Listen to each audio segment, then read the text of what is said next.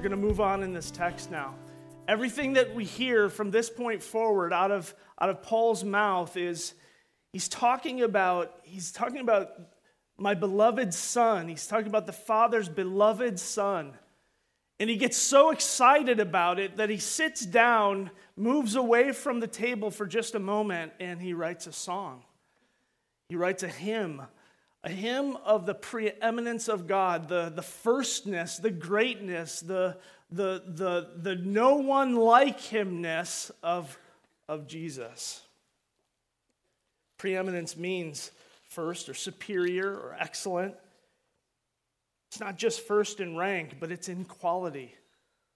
Jesus isn't, isn't one who's competing for first place amongst other gods.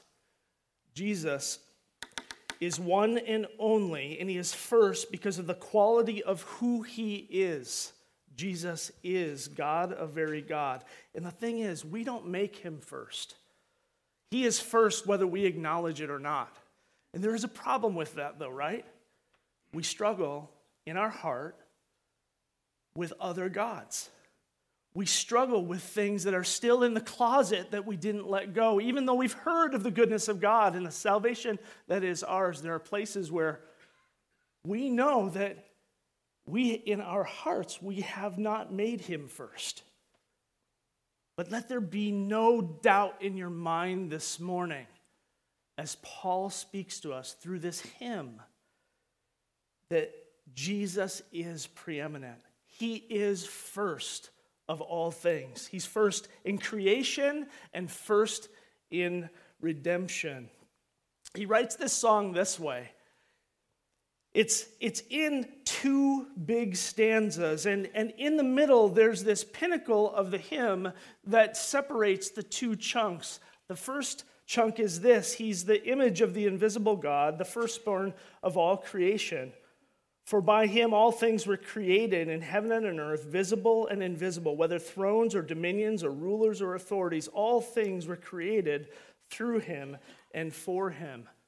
And then when he gets to the middle, sorry, when he gets to the middle, verse 17, there's this, this recapitulation. There's, he's, he recaps what he just said. And the way he recaps it, he says, And he is before all things, and in him all things hold together.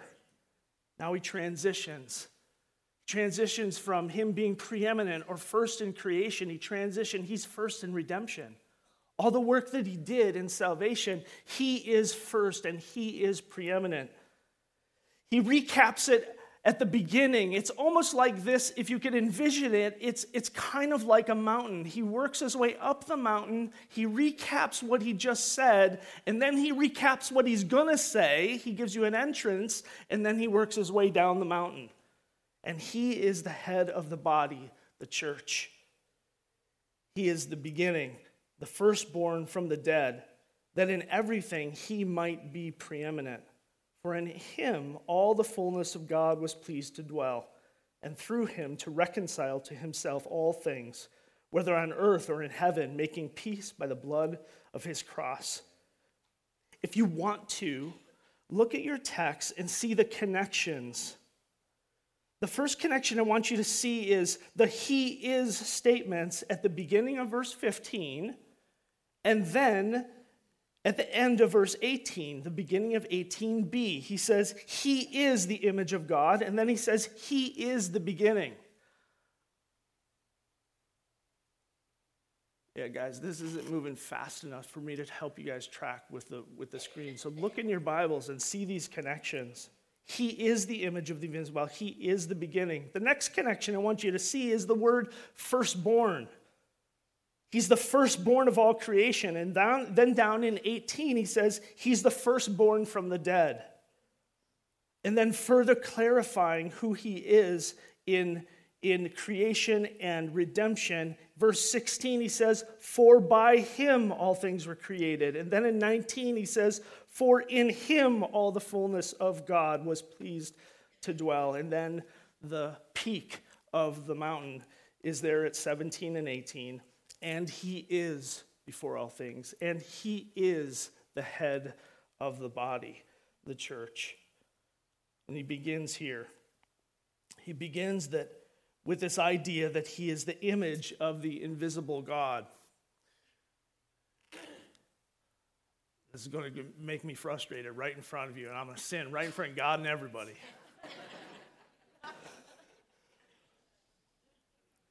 He's, he begins with, He's the image of the invisible God. Jesus makes the invisible visible.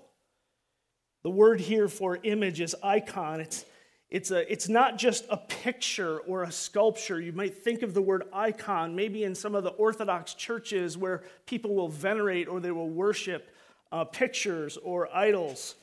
It's not just a picture or a sculpture, though, that represents God.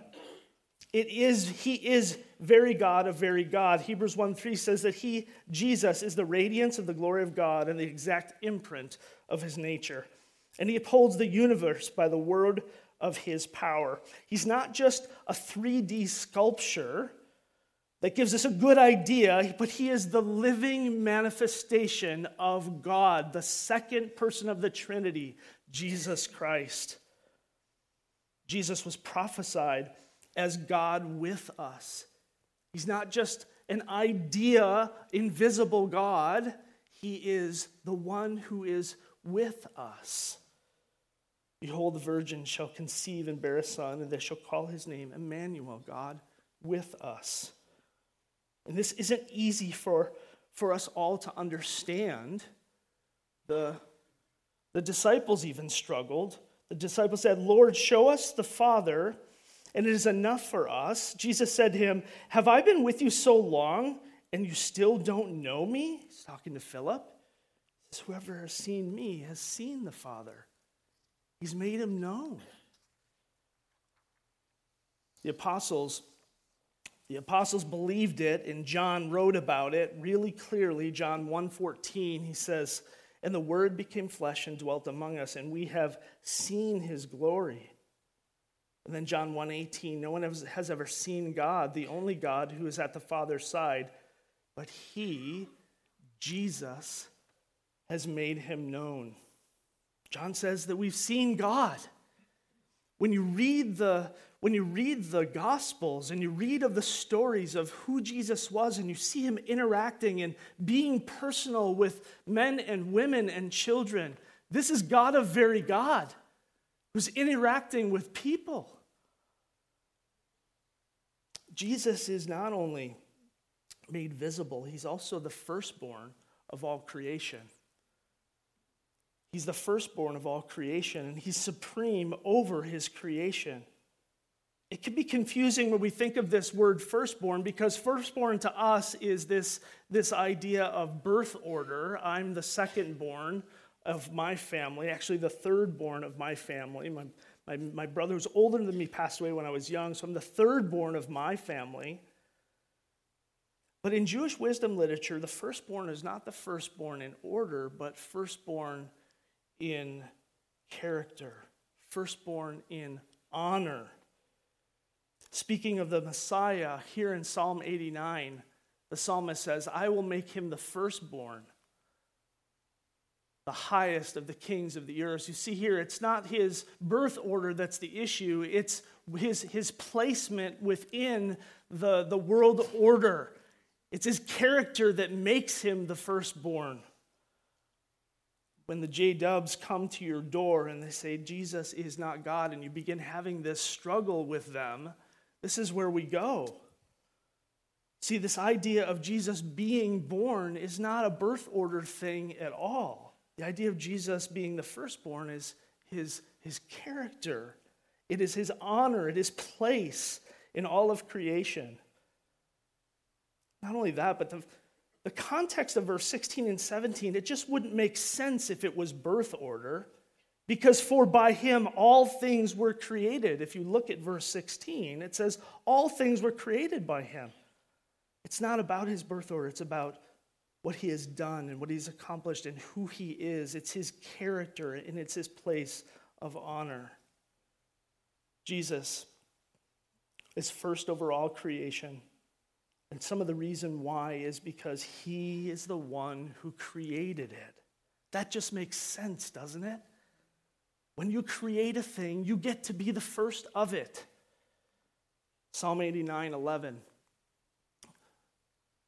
Here it is. It's happening in my mind. You guys don't even see it.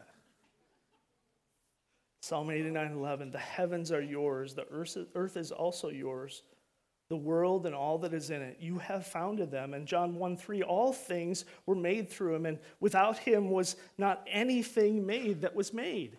It's all his. He made the whole thing. Kuyper says it this way there's not a square inch on planet Earth where Jesus does not say, Mine.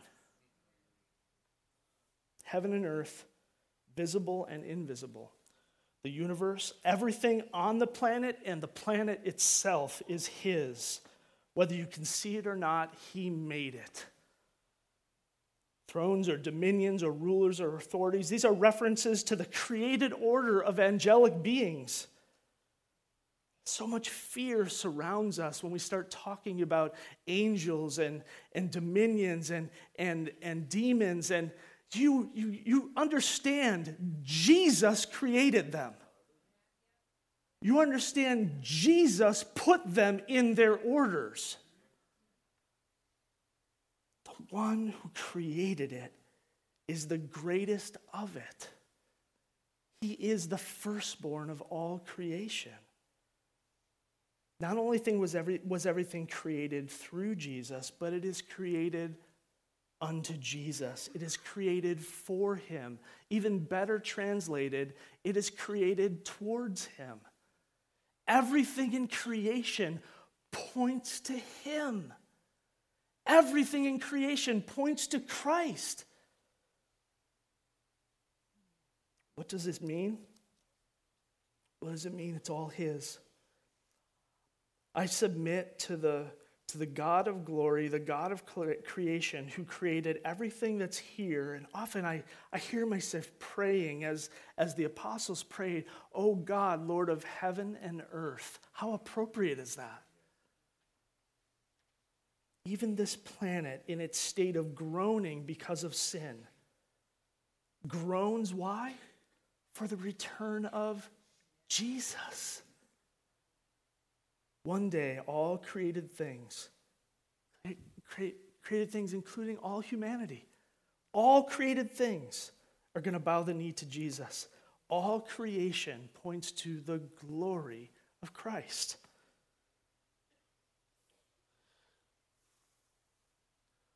I'm grateful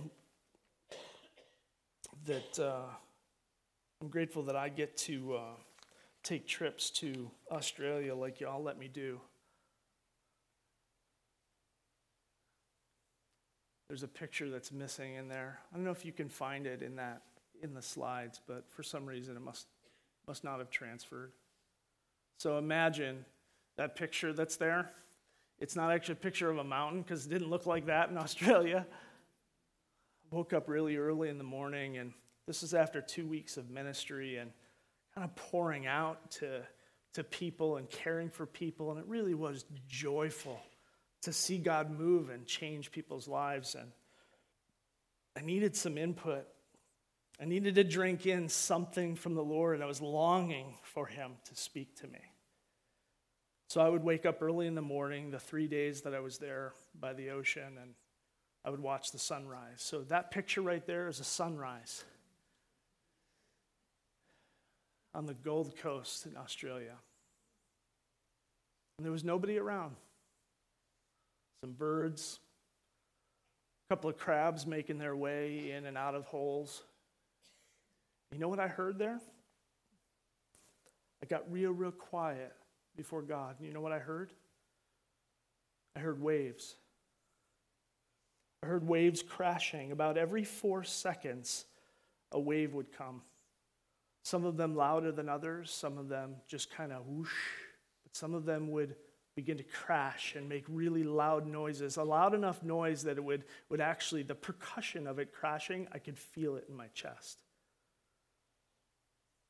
Every four seconds, almost 8 million waves a year crash into the shore in Australia.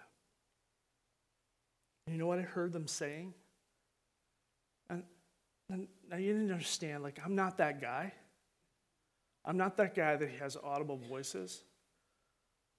But as I was quiet for that hour before the Lord, this is what I heard him saying Praise him. Every crash, praise him. Sometimes they were really loud. Praise him. Sometimes they were quiet. Praise him. And it was like a choir of about a thousand people. It got ridiculously loud in my head. It's all I could hear was waves crashing on the shore. And they were all saying the same thing praise him. Praise him.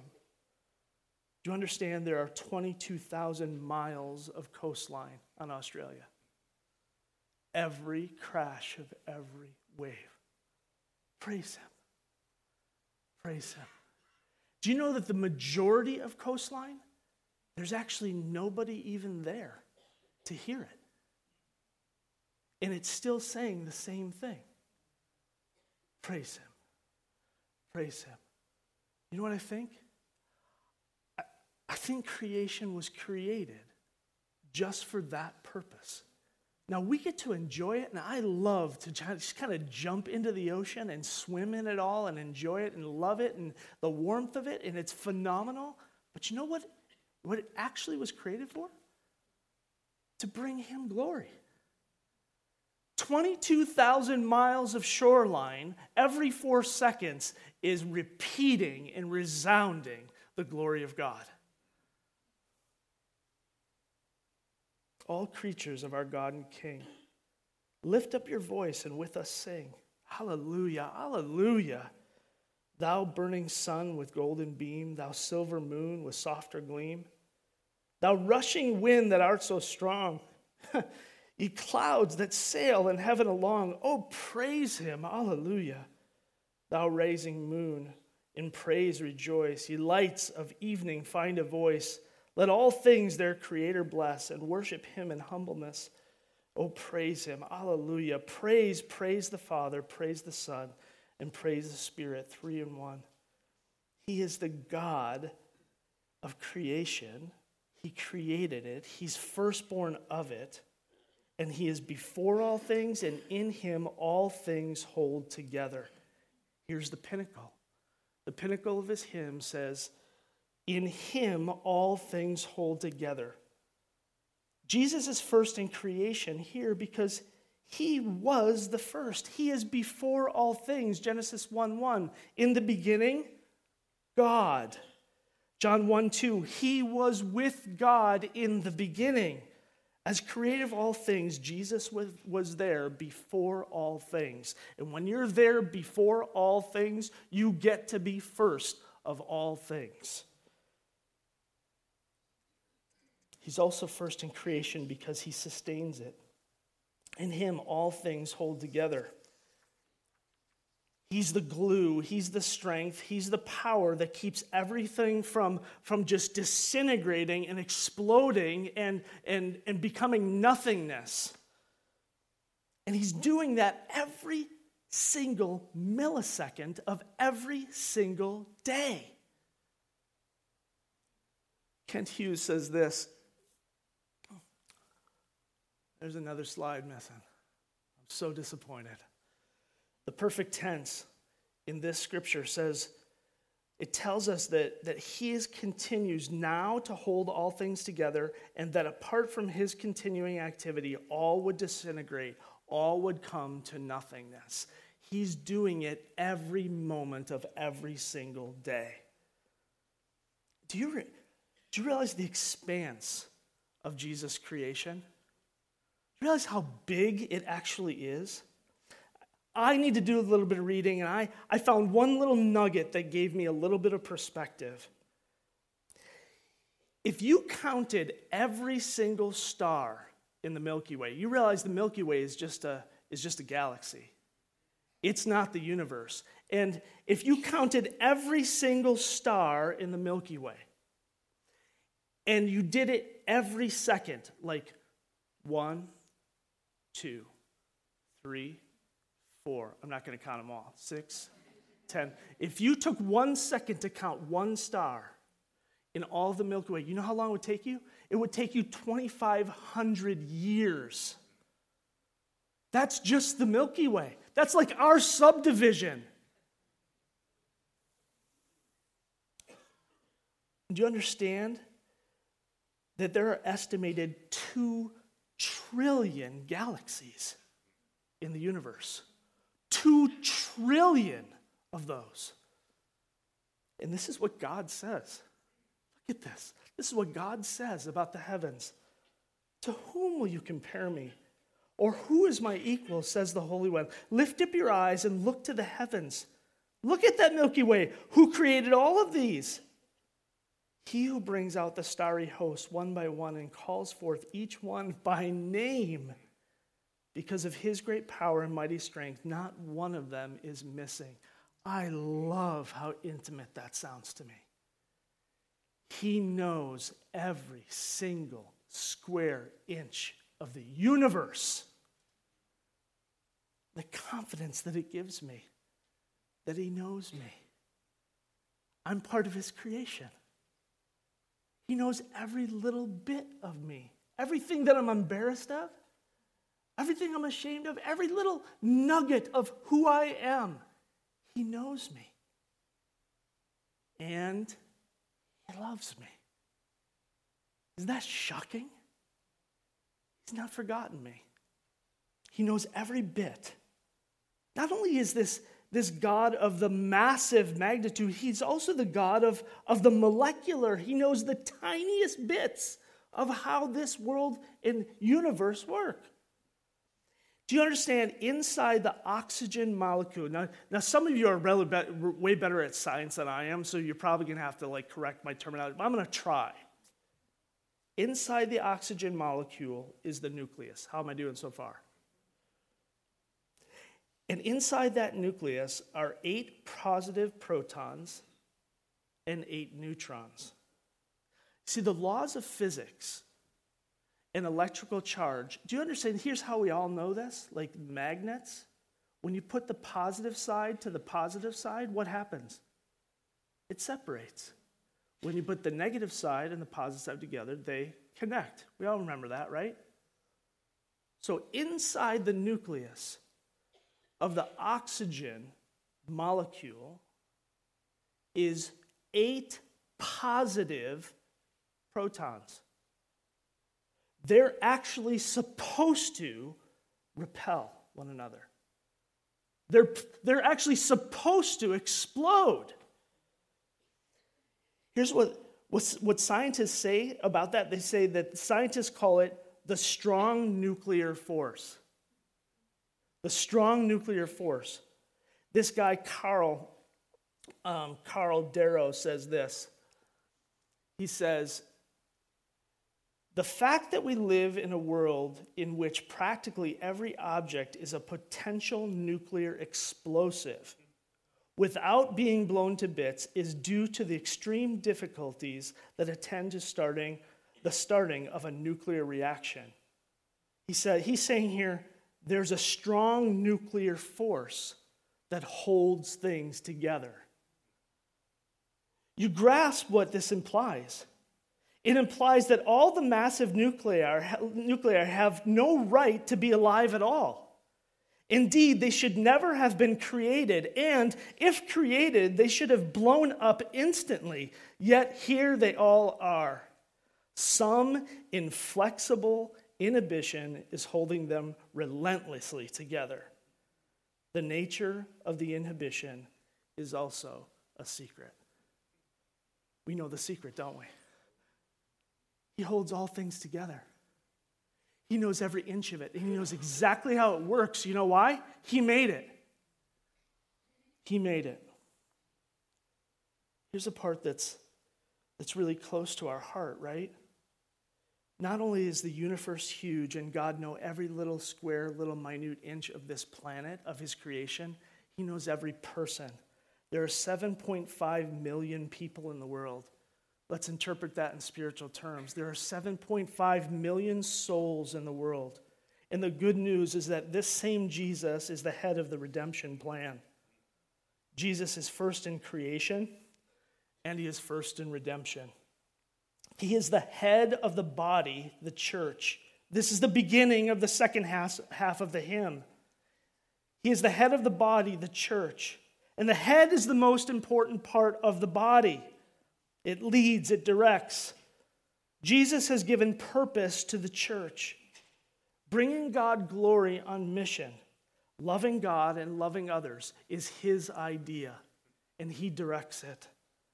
Jesus has given resources. Each one of you, where you sit, represents a resource that God has given to the church. He has given gifts, He has given talents, and He has given people to the body of Christ. Jesus is in it with us. The head doesn't go off and do something else. We call that a chicken with its head cut off. We don't do that kind of life in the church. He never separates himself from us. He never abandons us. The head is personally connected to us in the world. He says, And lo, I will be with you always. And here's the thing about the one who's the head of the church if he created it, if he resources it, if he's the one who empowers it, guess what? He's the one who gets to do what he wants with it. That means that his mission is going to take priority. I remember the, the season of life when Angie and I were considering going to the mission field in Nicaragua. And to, to look my parents in the eye and have that conversation with them was complicated. For them to have the realization that we may be having babies in Central America was complicated for them. But this is where this is really helpful. It's not my mission, it's not my mom and dad's mission, it's Jesus' mission.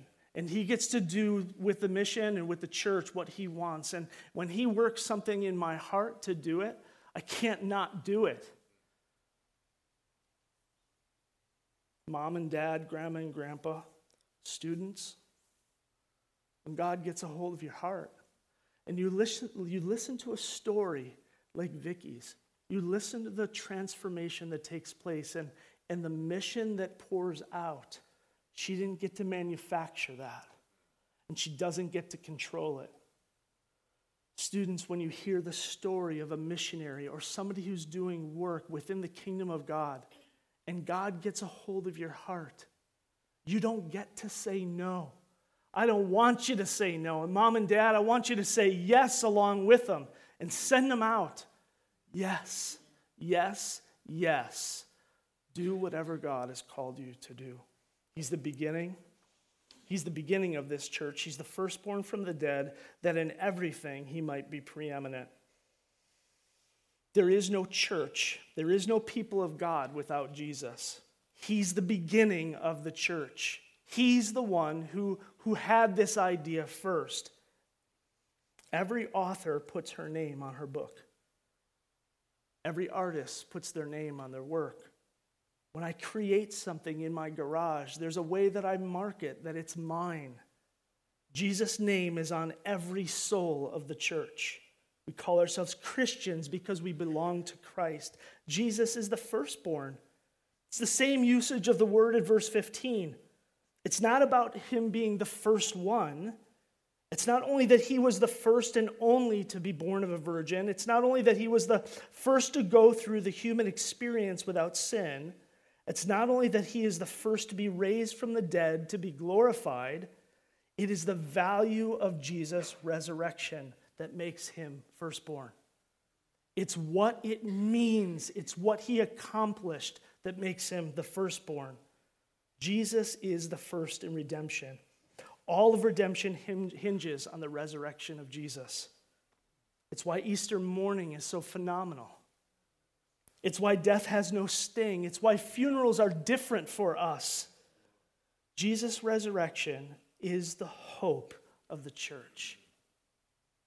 The hope of glory says this isn't all there is. Jesus said to Martha at the death of her brother, He said to her, I am the resurrection and the life. Whoever believes in me, though he die, yet shall he live and everyone who lives and believes in me shall never die. He looks at Martha. He knows her heart. But he asks the question why? The same reason I'm asking you the question. You need to follow Jesus. Is he preeminent? Do you believe this? Do you believe that Jesus is the creator of all things? Do you believe that Jesus died and rose from the dead, that Jesus paid the price for sin? Do you believe this? Today, friends, the one that you are worshiping, this is the one you believe in. You be, do you believe this? Don't go into our worship time without having this settled in your mind and heart. Do you believe this? For in him all the fullness of God was pleased to dwell, and through him to reconcile to, himself all things, whether on earth or in heaven, making peace by the blood of his cross. And here in verse 19 and 20, we have come full circle in the hymn of the preeminence of Jesus. He is the first in creation, and he is the first in redemption. Philippians 2 9 says this God has highly exalted him and bestowed on him the name that is above every name, so that the name of Jesus every knee should bow in heaven and on earth and under the earth, and every tongue confess that Jesus Christ is Lord to the glory of the Father. What this does, what this ought to do in your heart, does in mine, when I see Jesus in his glory and the preeminence, and I hear of all that he's accomplished in creation and redemption, what it does is it produces worship. I long to elevate him. I long to, to, to lift him up in praise. And that's what we're going to do. As Rob and Livia and the worship team come, they're going to come and lead us in worship. And we get to worship the preeminent Christ in all his glory and all his delight of all he has accomplished in creation redemption, the redeemed of the Lord get to say so.